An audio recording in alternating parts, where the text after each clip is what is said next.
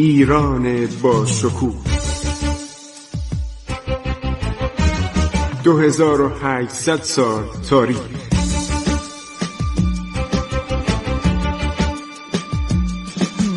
عبور از تاریخ.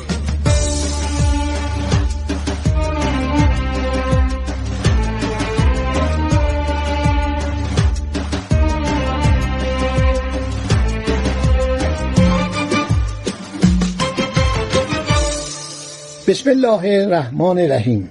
به نام خداوند بخشاینده مهربان من خسرو معتزد هستم در برنامه عبور از تاریخ رادیو جوان که همه روزه مگر پنجشنبه و جمعه ساعت چهارده و سی پخش میشه با شما عزیزان صحبت می‌کنم. گفتیم که صدر اعظم می‌گیرن فتلی خان داغستانی رو فقط اسم رو نگاه کنید. صدر اعظم ایران از مردم داغستان بوده. ممالک محروس ایران چنان بزرگ بوده که صدر اعظم داغستانی بوده. سپه سالارم لطفعلی خان که ایشون برادر زن لطفعلی خان بوده اونم داغستانی بوده. خیلی به ایران خدمت کرده بودن. وقتی صدر اعظم میاد بدون سوال بدون جواب مردشور استبداد ببره ببینید چقدر استبداد بده. دستور میده کورش کنن. ایشونو کور می‌کنن. میرغضب میاد و چشمای اعتماد و دوله رو با خنجر کور می‌کنه و در یک سینه طلایی می‌گذارد و به خدمت اعلی حضرت زل اللهی می‌بره آخر شاه سلطان حسین رو که ببینید که چطور سرشو می‌برن و چطور جنازشو عرض شود که رو زمین می‌ذارن و سر بریدهشو میفرستن پهلوی پاشای عثمانی سردار عثمانی که بیا. تو شاه را خواستیم آزاد کنیم. دولت عثمانی اومد میگه من شاه سلطان حسین رو باید آزاد کنید بفرستید به استانبول. بفرمایید. این سرش بدنش هم عرض شود در اون قلعه هستش به دستور اشرف افغان. این اشرف افغان و محمود افغان دو جانور بودن. خیلی شریر بودن. برای اینکه هر دو داماد شاه سلطان حسین بودن و پدرزن خودشونو به این روز انداختن. محمود قلیجایی 39 شاهزاده رو در یه روز سر برید به دست خودش و با کمک یک میرغضب.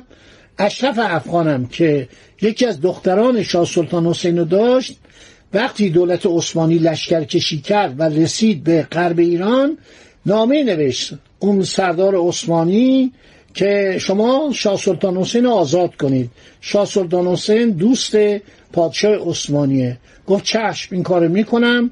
و دستور داد سر شاه سلطان حسین رو که در یک قله دور افتاده ای بود بریدن سر بریده رو آورد تحویل عرض شود که نماینده سردار عثمانی اون فرمانده ارتش عثمانی که در همدان بود تحویل دادن.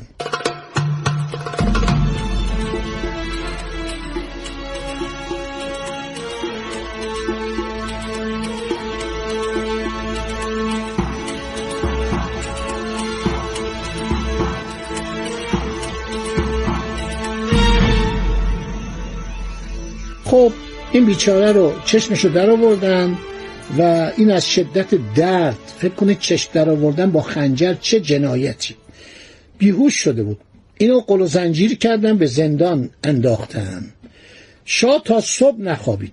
بازم نمی‌دونیم. اصفهان بوده یا تهران بوده که شاه سلطان حسین در اونجا زندگی می‌کرد.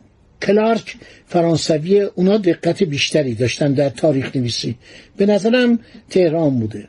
صبح تا شام تعداد زیادی نظامیان در اطراف شهر اجتماع می‌کنن موضع می‌گیرن که باید می اومدن و کودتا بکنن. هیچ خبری نمیشه.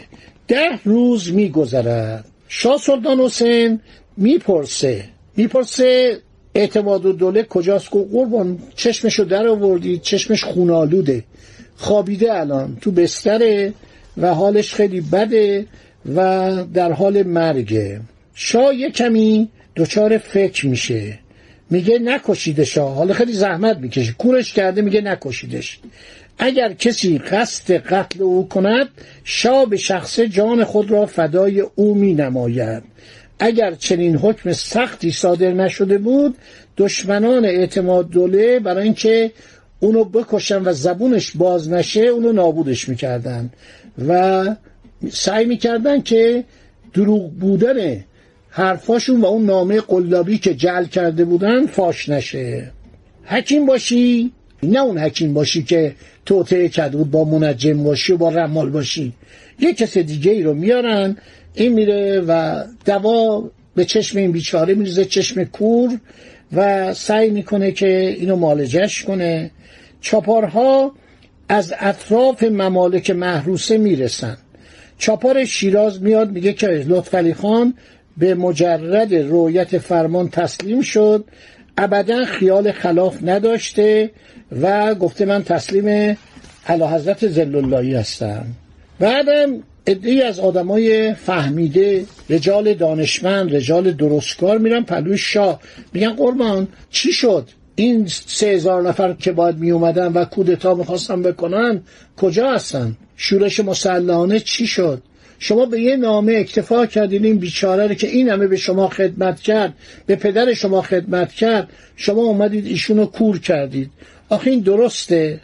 شاه یه کمی فکر کرد و هی فکر کرد و بعد واقعا پشیمون شد. گفتم آدم ابلهی بود. آدم حقیقتا سادلوهی بود. هیچی. ایشون منجم باشی و حکیم باشی و رمال باشی رو صدا می‌کنه و میگه چرا اینا نیومدن؟ اینا که قرار بود بیان و منو نابود کنن.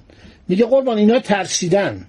فهمیدن که علا حضرت فتلی خانو بازداشت کرده کور کرده از میانه را بازگشتن. شاه میگه نه مطالعه باید بکنیم بررسی باید بکنیم. ببینید سایت و نمامی در ایران بوده. کی قائم مقام از بین برد؟ اون همه میرزا ابوالقاسم قائم مقام خدمت کرد دیدین که چطوری حاج میرزا آقاسی و چند درباری بیشعور و نادان و آدمهای بسیار کشخیال و آدمایی که هیچ غلطی نتونستن در تاریخ بکنن شهر حرات را از دست دادن و جنوب ایران هم به دست انگلیسا برای مدتی کوتاه افتاد. این بیچاره رو از بین بردن. یا مثلا امیر کبیر بیزا خان امیر کبیر. این سایت این دروغگویی دروغزنی چاپلوسی حرف زدن همه باعث مشکلات میشه. خیلی خوب. شاه دستور میده یک هیئتی رسیدگی کنن. این هیئت از رجال وطنخواه. خیلی کم بودن دیگه. اینا جمع میشن. چاپارها هم از اطراف می‌رسن. میگن آقا هیچ خبری نیست. اعتماد و دوله رو بدون چشم. کور نابینا میارن تو مجلس. سوال می‌کنن اتهامات رو بهش می‌گوین جواب میده. عرض شود که تمام جواباش منطقی و درسته. شاه سلطان حسین شروع می‌کنه به گریه کردن و میگه واقعا من متاسفم اشتباه کردم کار بدی کردم. ایشونو بفرستید به شیراز. این بیچاره رو میفرستن به شیراز در اونجا در میگذرد. و اعتماد و سلطنه محمد حسن خان در کتاب مرآت البلدان هم این واقعه رو نقل کرده. در کتاب های دیگه هم اومده. لطفعلی خانم آزادش می‌کنن. لطفعلی خان سپه سالار کل قشون بود. اونم دیگه دل شکسته میشه و جالبه که چند سال بعد که محمود افغان اصفهان رو می‌گیره میفرسته و این لطفعلی خان سپه سالار رو که چند با به او شکست داده بود و نیروهای قلزایی رو متفرق کرده بود و آخر سر موقعی که از شیراز می‌خواست به طرف قندهار بره و بره کرمان از کرمان بره قندهار اون بلا رو عرض شود سرش آورده بودن و زندانی کرده بودن کتکش زده بودن. محمود افغان وقتی اصفهان می‌گیره می‌گیرن اینو پیداش کنن. این رفته بود پنهان شده بود. اینو میارن و با هزار شکنجه و آزار این بیچاره رو اعدام می‌کنن. یعنی انتقام می‌گیرن یک حکومت نادان یک دولت بیکفایت یک سلطان خرافاتی سخنبین دهنبین آدمی که می نشست نمامان اطرافش می نشستن و محملات و مزخرفات می گفتن باعث میشه که یک صدر اعظم لایق مثل واقعا کلبر بود. فتلی خان داغستانی از بین بره کورش کنن و بعد در شیراز بمیره. قصه می‌خورد. پیرمرد بود آدم حسابی بود. شاید سی سال به دولت صفویه خدمت کرده بود. و همینطور لطفعلی خان داغستانی هم که خودش کنار می‌کشه از ارتش میره بیرون و بعدها وقتی که اصفهان سقوط می‌کنه میرن اینا پیداش می‌کنن. که همونطور گفتم اذیتش می‌کنن.